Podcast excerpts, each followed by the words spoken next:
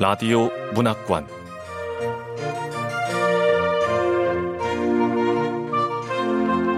한국 단편 문학 특선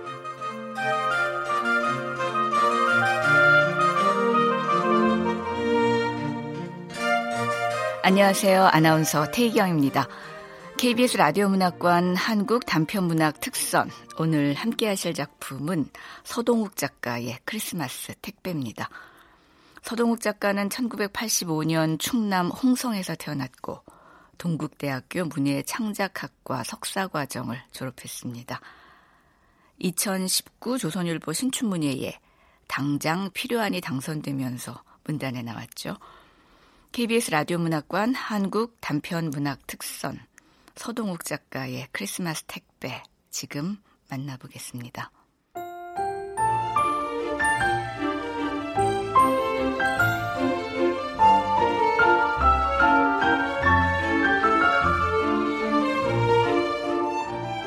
크리스마스 택배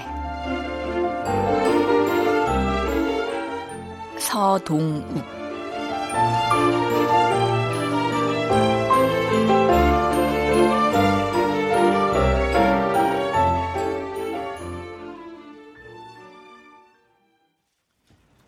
그해 겨울 우리는 내내 박스들과 씨름하고 있었다. 에휴, 크리스마스가 사람 죽이네. 입은 날까지. 택배가 왜 이렇게 많은 거야? 어?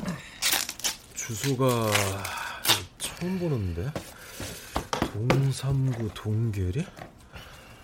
점장님, 동계리가 어딘지 아세요? 동계리? 그런 데가 있었나? 뭐 내비치면 나오겠지. 서둘러. 아, 네. 명절은 아무리 바빠도 하루 전에는 공식적으로 택배사들 전부 다 마감하니까 그래도 살만한데 왜 크리스마스 때는 그런 게 없냐고. 그러니까요.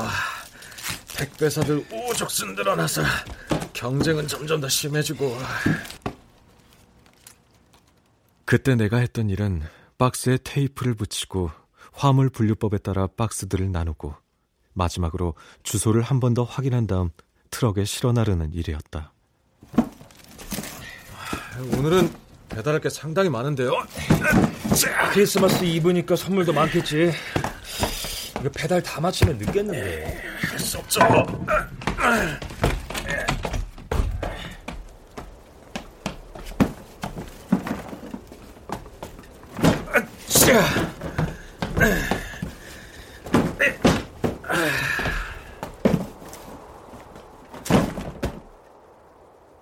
직원이라고는 나를 포함해서 두 명밖에 없었다.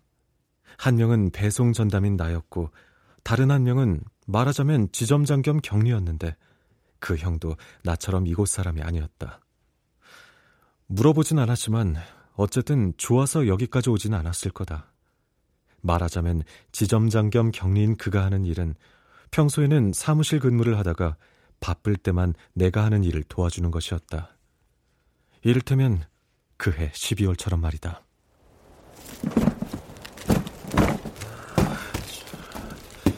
아, 깨지기 쉬운 건 따로 보관하고 늦게 배달할 건 안쪽으로 부피가 크고 무거운 건 밑에 깔고 가벼운 건 그 위에 올리면 이것도 오늘 꼭 배달해야 돼? 아, 예, 주세요.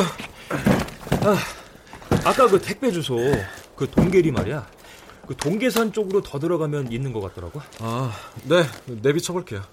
그 눈까지 내린다던데 산 쪽으로 들어가도 될까? 뭐 어쩔 수 없잖아요. 에, 그렇지, 어쩔 수 없지. 택배 기다리는 사람한테는 눈이 오나 비가 오나 홍수 때문에 길이 끊겨도 택배는 제 시간에 와야 하니까. 아, 걱정 마세요, 점장님. 저도 일기예보 확인했는데 제 설량은 많지 않더라고요.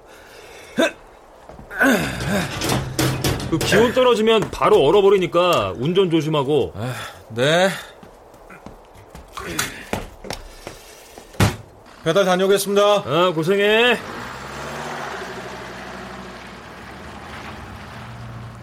나는 박스들을 트럭에 싣고 출발했다. 곧바로 하늘에서는 굵은 눈송이가 떨어지기 시작했다.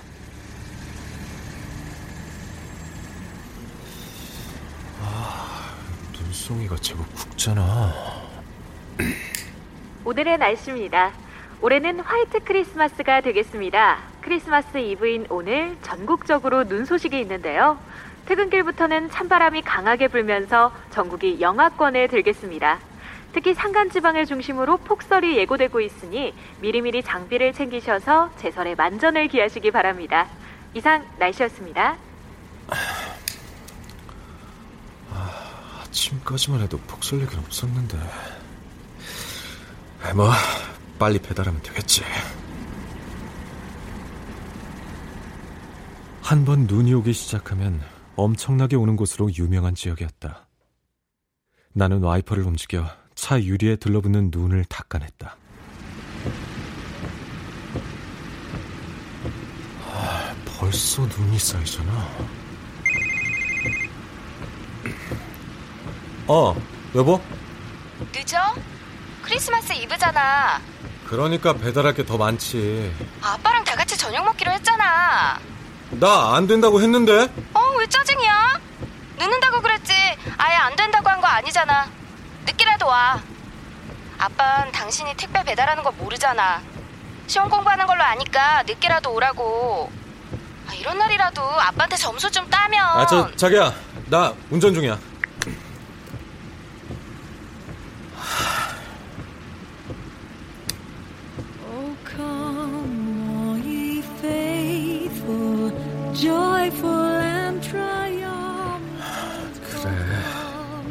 매번 시험에 떨어진 내 잘못이지.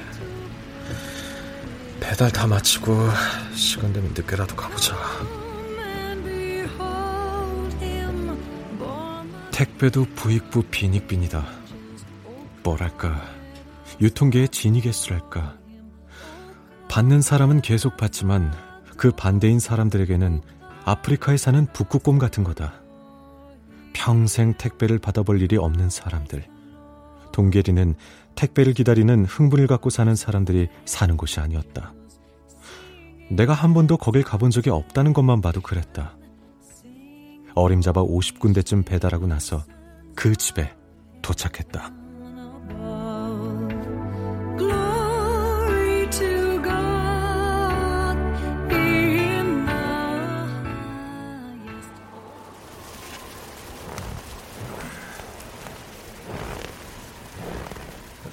택배입니다. 어? 사람이 있는 것 같은데. 계십니까? 택배입니다. 여기 놓고 갈까요?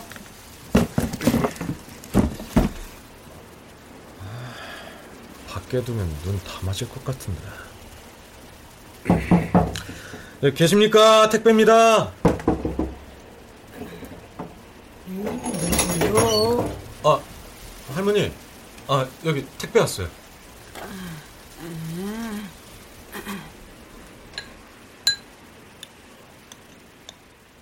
택배의 주인은 80은 돼 보이는 노파였다. 내가 도착했을 때 그 노인은 혼자서 밥상 앞에 쭈그리고 앉아 밥을 먹고 있었는데 내가 박스를 내려놓자 잠깐 눈길을 주는 듯 하더니 이내 고개를 돌리고는 식사를 계속했다. 내 쪽에서는 그 할머니의 작고 구부정한 등만 보일 뿐이었다. 할머니, 여기 택배 두고 갑니다. 이봐요. 노인이 갑자기 생각난 것처럼 몸을 돌리더니 나를 바라봤다. 그러고는 택배는 뜯어볼 생각도 않고 나에게 말했다.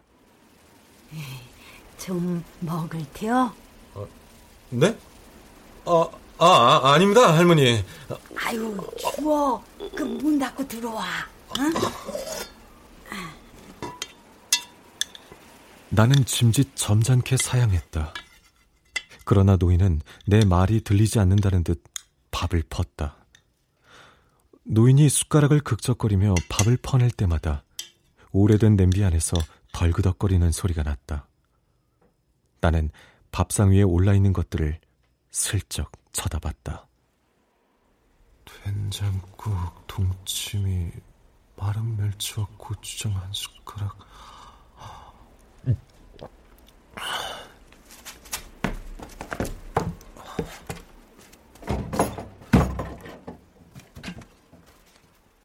잠시만이라도 따뜻한 곳에서 쉬고 싶었던 걸까? 내가 넉넉히 있는 사이 노파는 아유, 그 배가 많이 고플 텐데 이 잔이 없어서 기름도 안 바른 마른 돌김을 푹 찢더니 밥상 위에 놓고는 밖으로 나가버렸다. 아이 다 젖었구먼. 아이고 감기 걸려. 어, 어이 먹어요. 아니 저, 할머니 어디 가?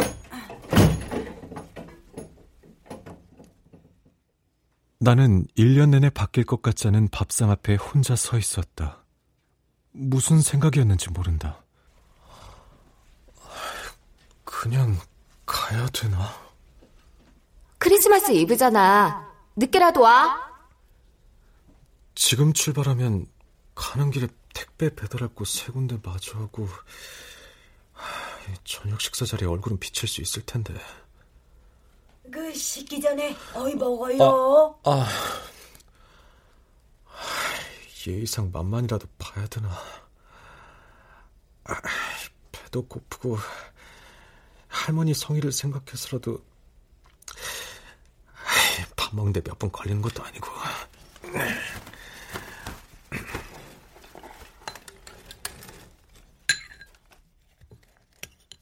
나는 몰래 훔쳐먹기라도 하는 것처럼 조심조심 숟가락을 들어 밥상 위에 놓인 된장국을 한번 떠서 먹어봤다.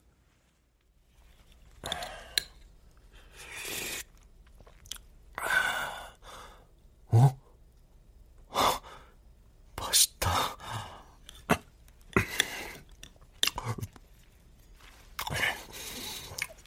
밥도 맛있네. 왜 이래? 왜 눈물이 나는 거야?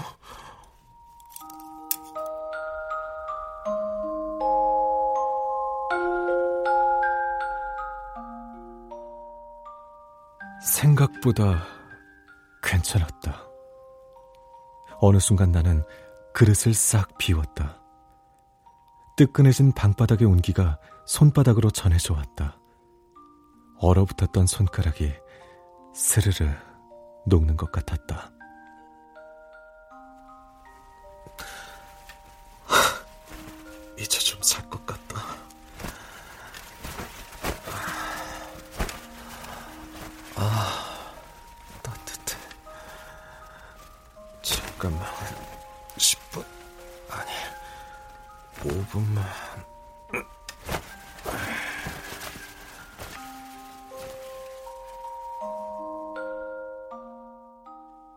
뜨끈한 바닥에 등을 붙이며 중얼거렸다. 거기까지가 기억난다.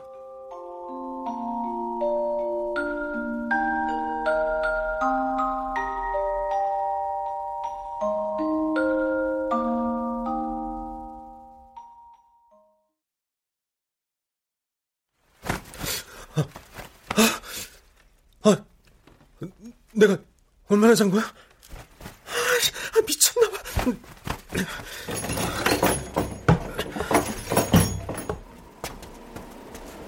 눈을 떴을 때는 밤이었다. 아주 새까만 밤이었다. 이제 막 어둑어둑해지는 정도가 아니라 완전히 새까만 밤. 허공에는 눈송이가 가득했다. 하나하나가 눈에 보일 정도로 굵은 눈발이었다. 아이고, 그 피곤했나 벼. 아, 제가 이러고 있을 때가 아닌데. 아, 아무것도 없어. 문자도 부재중 전화도 점장님 전화도 없고 집사람 전화도 없어. 이럴 리가 없는데. 날 찾는 전화가 빗발쳤어야 하잖아. 그러나 핸드폰 화면 안에는 아무것도 없었다. 아, 아, 전파가 안 잡혀. 하나도. 원래부터 신호가 잡히지 않는 곳인지 아니면 폭설 때문에 전파가 가로막힌 것인지 알 수 없었다. 다급하게 지점장에게 전화를 걸어봤다.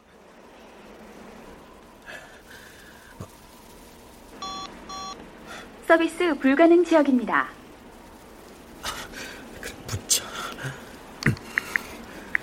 점장님, 저 동계리 택배 왔는데 전화가 안 됩니다. 문자도 보내봤지만 메시지 전송에 실패하였습니다. 아, 문자도 안 되고. 할머니, 여기 핸드폰 안 터집니까?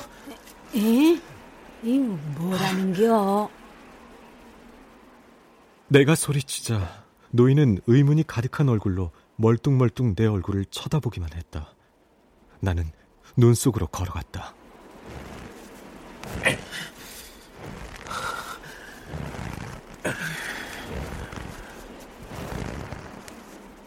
발이 무릎까지 푹푹 빠졌다. 타고 온 트럭을 지나 시내 방향으로 뻗은 도로 쪽으로 걸어갔다. 그리고 최대한 시내 쪽을 향해 핸드폰을 치켜들고 신호가 잡히길 기다렸다.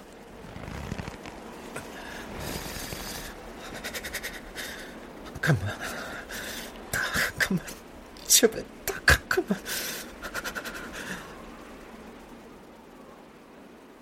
차가운 공기가 녹았던 손가락을 다시 얼릴 듯 달려들었다. 그러나 아무리 기다려도 신호는 잡히지 않았다. 눈은 점점 더 불어나고 있었다. 집은 어느새 눈 속에 깊이 파묻히고 거세지는 눈보라가 마을 전체의 형상을 알아볼 수 없게끔 만들고 있었다.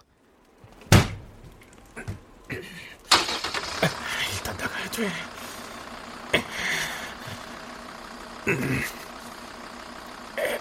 아이씨, 아, 왜 이러지?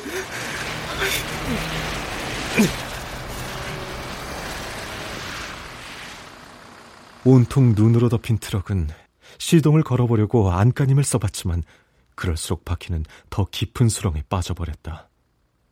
짐칸에는 오늘 안으로 보냈어야 하는 물건들이 쌓여 있었다. 도무지 이 상황이 믿기지 않았다. 망했어. 완전히 갇힌 거라고. 일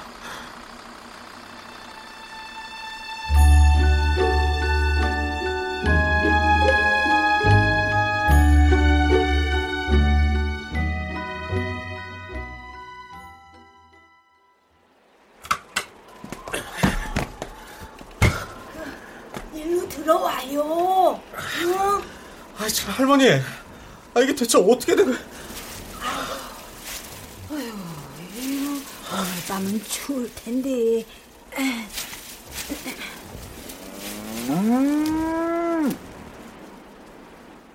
내 말이 끝나기도 전에 노인은 아무 일 없다는 듯 볏집을 들고 느릿느릿 소 우리를 향해 걸어갔다. 어디선가 칼바람이 날아와 얼굴을 때렸다.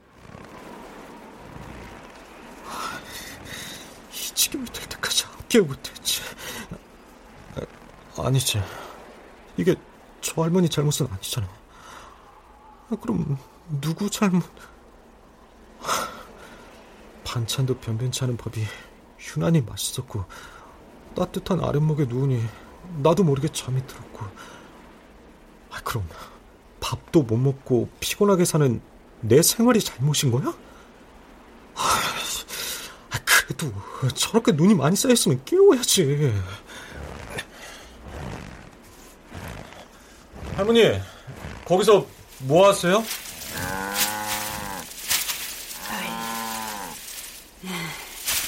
예, 저도 볏집 위에서 자야 따뜻한겨.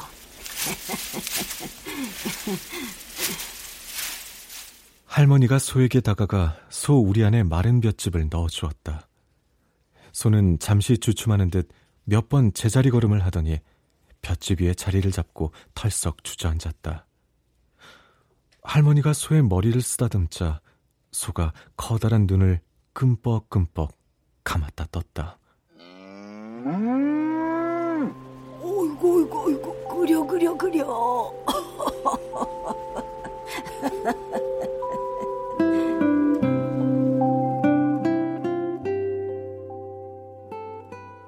달력 표지 사진으로 써도 될 것 같은 그런 풍경이었다. 나는 다시 바깥을 바라봤다.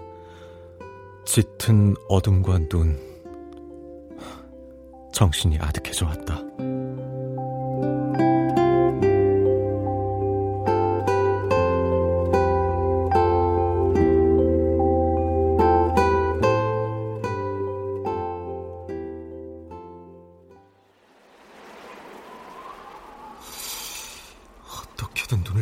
방법이 있을 텐데.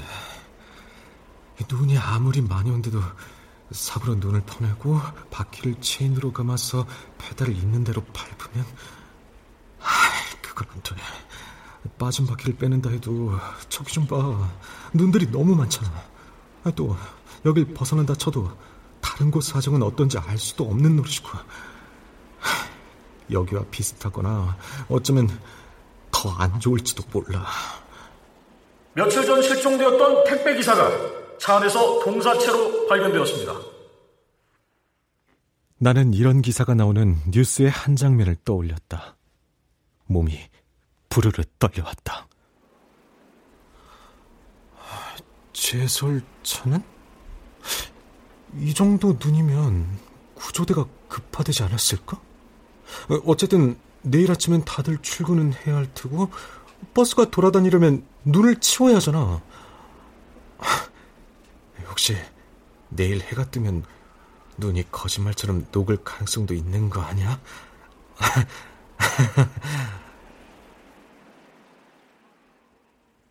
헛웃음이 나왔다. 나는 이곳의 눈이 어떤지 알고 있다. 눈은 그치지 않을 것이다.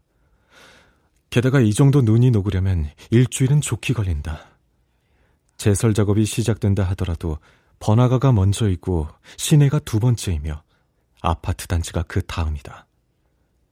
여기는 나중에야, 아주 나중에야 시청의 귀에 들어갈 것이다. 발이 몹시 시렸다. 그때 주머니 속에서 진동이 느껴졌다. 문자 수신을 알리는 진동이 연속해서 울렸다. 아저씨, 택배 언제 오나요? 배송 시간 지난 지 한참인데요. 본사에 신고합니다. 그런 문자들이 우선 나를 아찔하게 만들었고 뒤이어 점장형의 부재중 전화가 그리고 아내에게서도 문자가 왔다. 나는 곧바로 아내에게 전화를 걸었다. 왜 전화를 안 받아? 아, 나 지금 갇혔어. 뭐? 지금 어딘데? 아, 일단 본사에 연락부터 해. 나는 견인차를 부를 테니까 지금 당장 본사에 연락해서 내가 눈 때문에 움직일 수 없다고 말하라고. 알았지? 지금 어딘데 그래? 여기 여기 여기가 어디냐면은 그 아, 아 아니 아니 아니야 배터리 없으니까 일단 전화부터 해. 어, 난 보험회사 그 출동 서비스 알아볼 테니까. 알았지? 나는 전화를 끊고 24시간 출동 서비스에 연결했다. 자동 응답기 같은 명랑한 여자의 목소리가 들렸다. 고객님, 1번지 말씀이십니까? 네, 그 빨리 좀 와주세요. 네? 빨리 좀요. 고객님, 지금은 모든 차량이 출동 중입니다. 조금 기다려주시겠습니까? 어, 얼마나요? 정확한 시간은 알 수 없고요. 현장 상황에 따라 달라질 것 같습니다. 아, 저 지금 진짜 정말 급합니다. 빠른 시간 내로 찾아갈 수 있도록 하겠습니다. 그 시간을 알려주세요. 정확한 시간은 안내가 어렵습니다. 기다리시면 현장 기사님이 연락 드릴 겁니다. 아이, 그, 저, 그, 그러니까 대충이라도 얼마나 걸... 저, 빨리 좀 부탁합니다. 본사 업무 시간이 끝나서 전화를 받질 않아. 신호 잡혔을 때 점장한테 전화해야 돼. 서비스 불가능 지역입니다. 다시 전화를 걸어보았으나 계속 서비스 불가능 지역이라는 알림만 떴다. 화면은 그 상태에서 진전되지 않았다.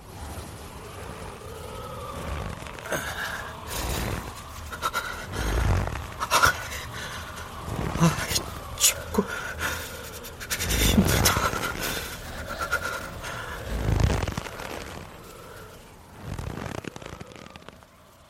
눈 속을 헤엄치다시피 해서 돌아와 툇마루 위에 걸터 앉았다. 젖은 발가락이 아파왔다.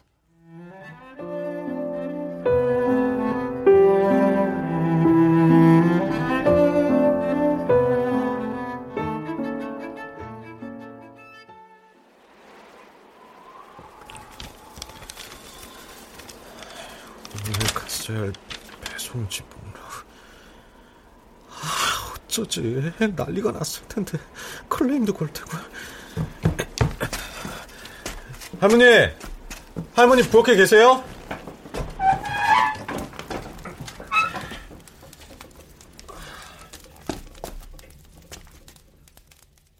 할머니가 아궁이에 장작을 넣고 가마솥에 물을 끓이고 있었다. 나는 종이를 손에 든 채 솥에서 모락모락 김이 올라오는 것을 보았다.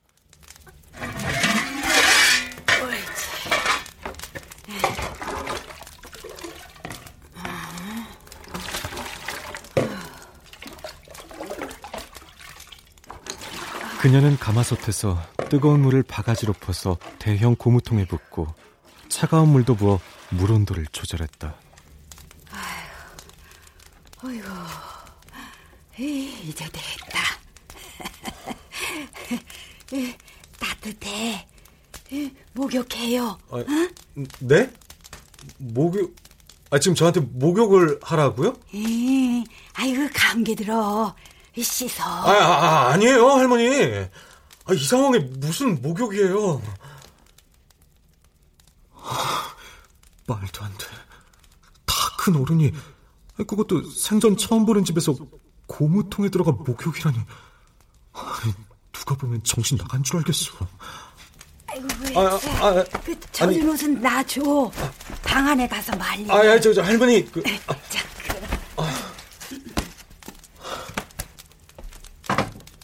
그러나 그녀는 이런 내 생각은 신경도 쓰지 않는 듯 내게서 젖은 외투를 벗겨내고는 방 안으로 가지고 들어갔다. 다시 한기가 찾아왔다.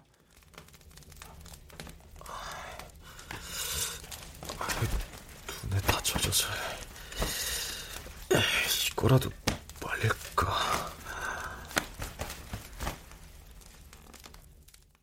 축축하고 무엇보다 추웠으므로 나는 바지와 양말을 벗어 약한 온기가 도는 솥뚜껑 근처에 올려놓았다.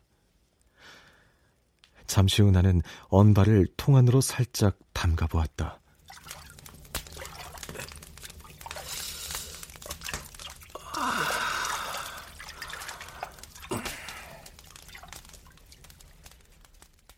따뜻한 건지 저릿한 건지 모를 느낌이 다리를 타고 올라왔다.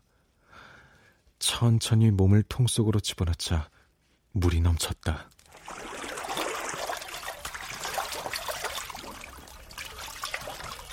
넘친 물은 수채구멍으로 졸졸 빠져나갔다. 점장은 직원이 행방불명됐다고 본사에 연락했을까? 아니, 그보다 집사람은 저녁은 다 먹고 돌아갔겠지. 난 지금 목욕 중이야. 이런 문자를 보낸다면. 집사람, 뭐라고 할까? 물속에 비친 내 모습을 보고 있자니 아내와 연애하던 시절이 떠올랐다.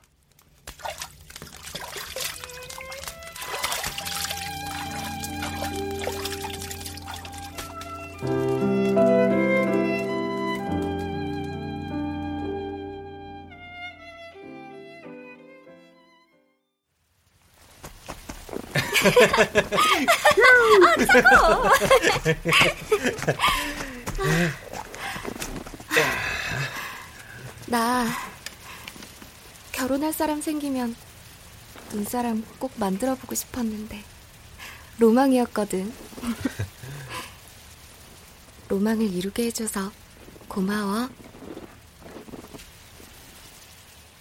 그 시절에는 눈이 마냥 좋았다. 하얗게 쌓인 눈 위에서 우리는 아이처럼 뒹굴었고 눈사람을 만들었고 서로에게 눈을 던지며 장난을 쳤다. 그리고 사랑했다.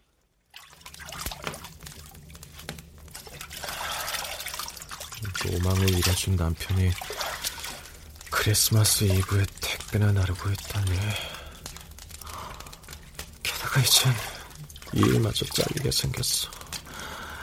어.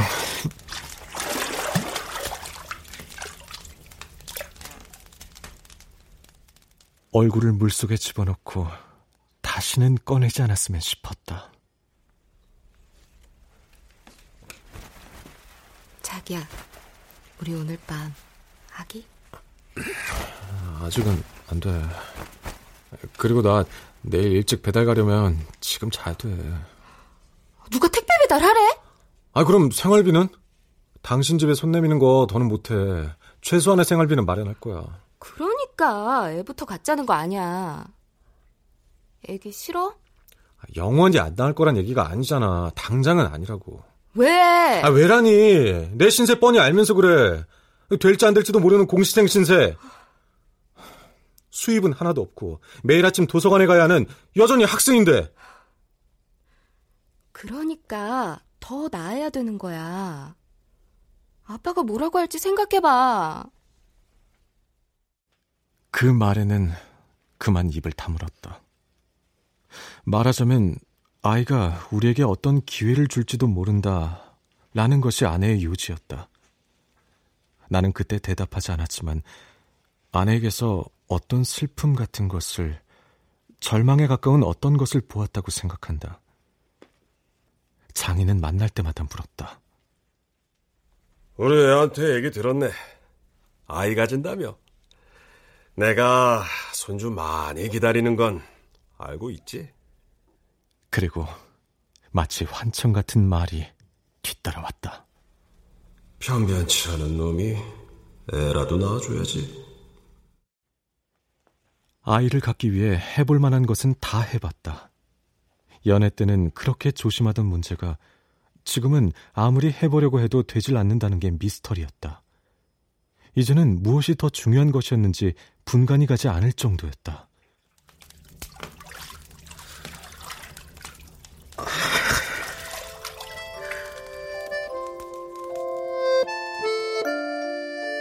갑자기 한바탕 울고 싶었다. 이제 그나마 빌붙어 있던 회사에서도 잘릴 처지였다.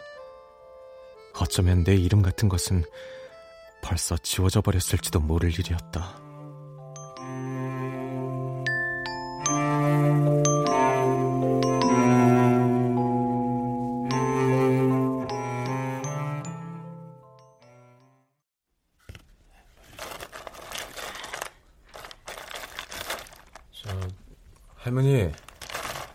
덕분에 목욕도 잘했고, 밥도 잘 먹었고, 고맙습니다. 저 이제 정말 가봐야 해요. 여기 혹시 전화기 없나요? 아니면 뭐 핸드폰이라도. 물론 그런 게 있을 리 없었다. 방 안에는 가구라고 할 만한 것이 거의 없었고, 사면은 벽지도 바르지 않은 흙으로 덮여 있었다. 할머니는 아무 대꾸 없이 그저 콩자루에서 잡티를 고르고만 있었다. 어르신! 에, 이 뭐라는겨? 귀가 어두우신 모양이네. 저, 할머니, 전화기, 아, 아니, 아니에요. 예, 예, 오늘 다 못 가. 네? 아, 할머니, 제가 오늘 못 나간다고요? 예, 요 오늘 불, 다 못 가. 아, 아, 불이 내일까지 못 간다고요?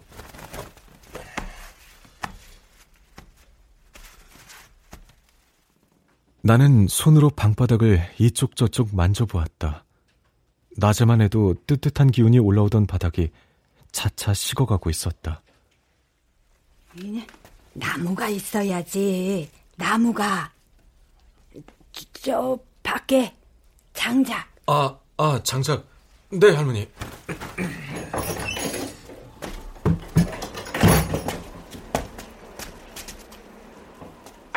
한쪽에 쌓인 장작들이 눈을 막고 있었다.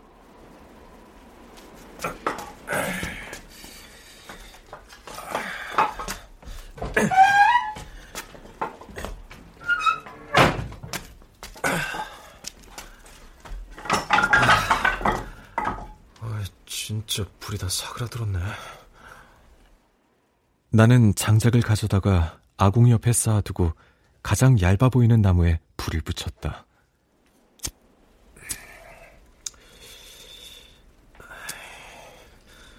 아, 나무들이 죄다 젖어서.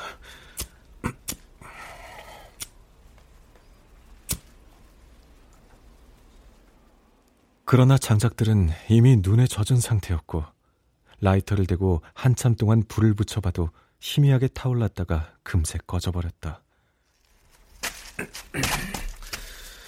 아, 태울 만한 게 아, 하나도 없네. 신문지 한 장도 보이질 않아.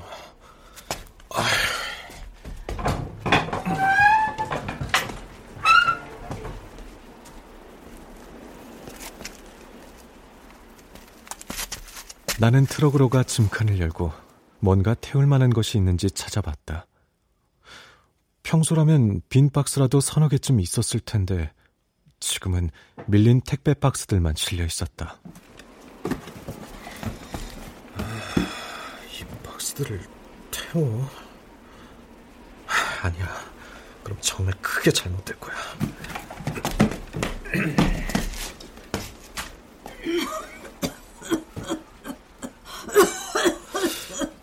아니, 불이 꺼지면 할머니가 추운 데서 그건 더 안 돼.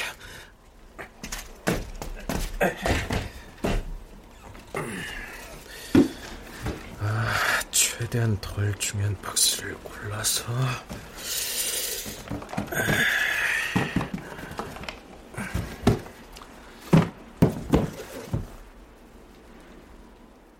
박스 안에서 들리는 소리에 귀를 기울이며 나는 최대한 덜 중요할 거라고 짐작되는 박스를 골라냈다. 깨지기 쉬운 유리나 젖기 쉬운 책 같은 것이 나오면 난감해질 것이기 때문이었다. 나중에 돌아가면 새 박스에 포장하기로 하고 주소를 따로 적어 놓았다.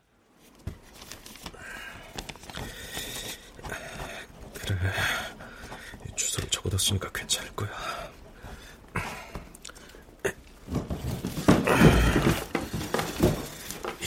안에는 뭐가...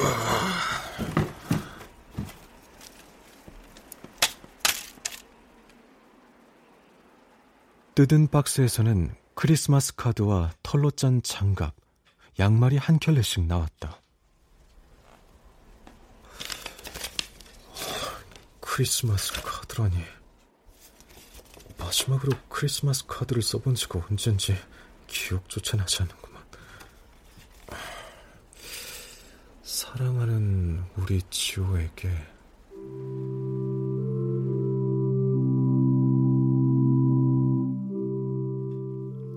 사랑하는 우리 지호에게로 시작하는 문구가 카드 겉면에 쓰여 있었다.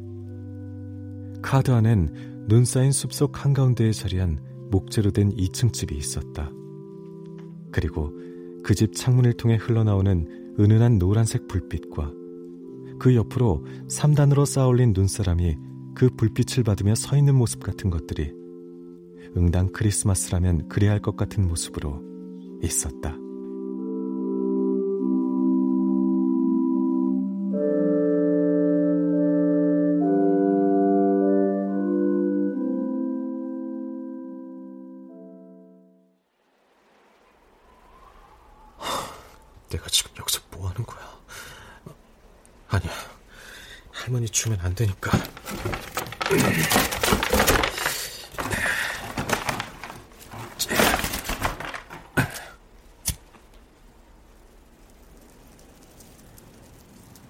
나는 잠시 더 지켜보다가 박스를 찢어 불을 붙였다. 장작들이 아궁이 안에서 무거운 빛을 내며 타올랐다. 이제 할 수 있는 일이라곤 기다리는 일밖에 없었다. 우연히 신호가 잡혔을 때 문자 하나가 왔다. 고객님, 견인 차량 출발했습니다. 여보세요? 어, 여보쇼. 견인 불렀어? 네, 맞습니다. 아이, 근데 이거 어쩐다? 아, 뭘 어째요? 아이, 집이 산 언덕배기에 있다는 말은 안 했잖소. 그게 어째서요? 아이, 어째서라니. 눈이 이렇게 쌓였는데 언덕길 올라가다가 그 미끄러지면 당신이 책임질 거요? 아, 네? 아, 지금 무슨 소리 이렇게 눈이 많아서야 올라가기도 전에 차가 자빠지지. 아이, 그, 그래서 못 온다는 말인가요? 아이, 그, 저, 일단 내일 아침까지 기다려보쇼. 제설차가 먼저 와서 눈 치우기 전엔 불가능하니까. 제설차가 온답니까? 그건 나도 모르지. 시에서 하는 일이니까. 아, 그럼 날 어떻게 하라고요? 아이, 그걸 왜 나한테 물어요? 그, 나도 어쩔 수가 없수다. 아니, 여보세요? 여보세요? 여보세요? 아, 아. 비웃음 같은 헛웃음 소리가 들려오는 듯 했다. 그 소리가 끝나기도 전에 신호는 끊어졌고. 서비스 불가능 지역입니다. 다시 서비스 불능 메시지가 떴다. 때마침 배터리까지 다 닳아버리면서 통화는 완전히 끝이 났다. 이제 정말 끝이었다.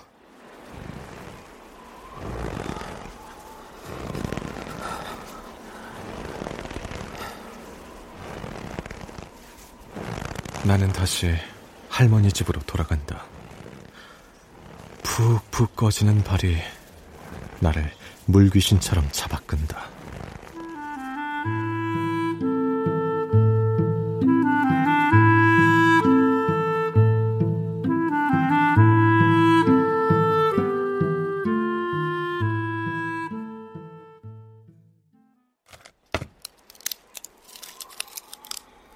할머니, 밤이 늦었어요. 안 피곤하세요? 눈 그치면 그때 가. 언제 그치는데요? 아, 때 되면 다 그쳐. 그러네요. 때가 되면 다 그치겠죠. 때가 되면. 왜 그걸 몰랐을까요? 왜 그걸 모르고 아등바등.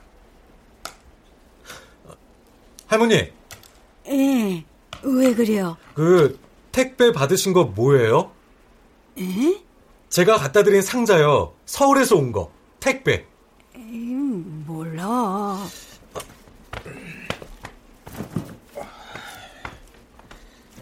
어, 아직 뜯어보지도 않으셨네.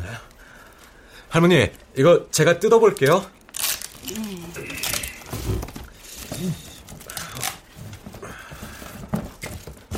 어? 아니, 전기밥솥인데요, 할머니? 전기밥솥? 네, 할머니. 최신형 전기밥솥이에요. 에, 이리 와보세요. 에, 제가 이거 어떻게 사용하는지 알려드릴게요. 예, 그래. 자, 할머니. 예, 이게 백미. 예. 이건 현미. 어, 잡곡. 어, 그리고 어, 백미는 흰쌀. 아시죠? 예. 현미는 현미쌀로 밥할 때 누르면 되고요. 잡곡은 다 섞은 밥. 아까 할머니가 저 주신 밥. 네, 음. 그런 밥 할 때는 이거, 이거, 잡곡 누르면 돼요. 어, 예. 눌러 보세요. 꾹.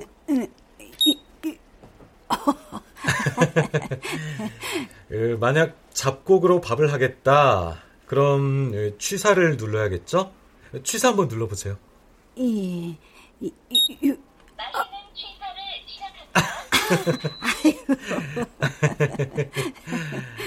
우리 할머니 너무 잘하시네요. 정말 정말 잘하시네. 자식들이 할머니 이렇게 좋아하는 거 직접 보면 더 좋아했을 텐데. 어? 아, 할머니 카드도 들어있어요. 어? 저 여기 읽어보세요. 아이고, 에? 눈도 어두워서. 아, 그럼 제가 읽어드릴게요. 할머니, 메리 크리스마스! 할머니, 이거 서울에서 할머니한테 온 카드예요. 손자가 카드를 써서 보냈네요. 손자.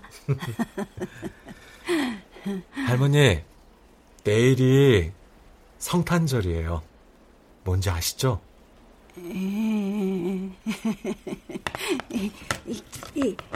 밥 먹어. 어, 응? 네? 밤. 아유, 어이, 먹어. 어. 자. 갑자기 그녀가 내 앞으로 깐 생밤을 들이밀었다. 하얀 생밤 냄새가 코끝을 울렸다. 두 평 남짓한 재래식 온돌방에서 노인과 젊은이 하나가 아무 말 없이 밤을 까먹고 있는 모습이라니. 여름 내 모아둔 곡식을 겨울철에 꺼내 먹는 설치류 가족이 이런 모습일까? 나는 입안에서 생밤의 옅은 단맛이 퍼져가는 것을 느꼈다.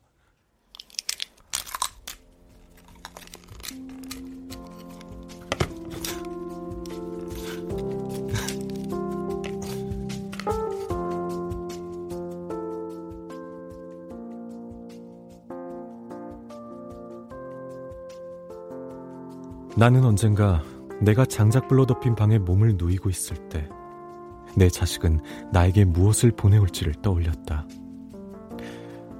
크리스마스 카드를 보내올까?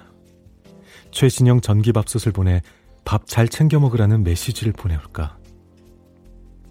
밖에서 꾹꾹 눈 쌓이는 소리가 들려오는 것 같았다.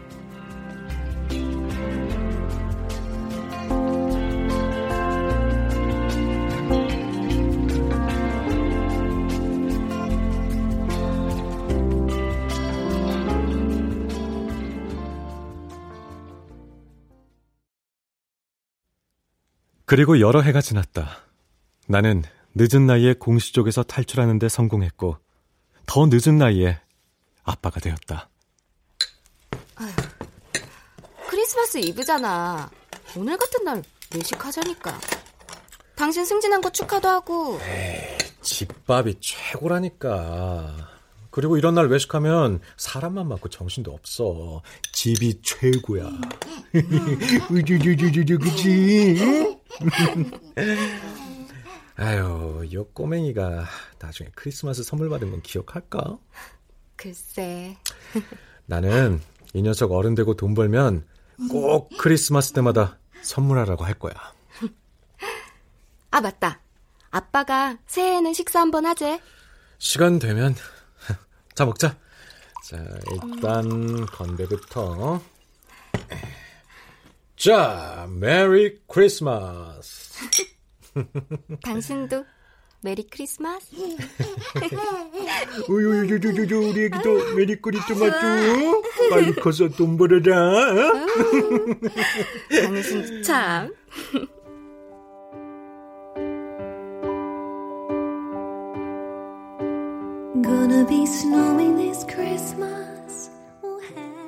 나는 가끔 그해 산속에 갇혀 할머니와 함께 보냈던 크리스마스 이브를 떠올린다. 밥 먹고 가. 응, 감기 걸려. 그의 크리스마스 이브를 생각하면 따뜻한 뭔가가 온몸 가득히 퍼져가는 것을 느낄 수 있다. 할머니가 차려준 밥 때문인지, 목욕물 때문인지, 장작불 때문인지, 아니면 그 모든 것 때문인지, 창밖으로 내리는 눈이 어느새 제법 쌓이기 시작했다.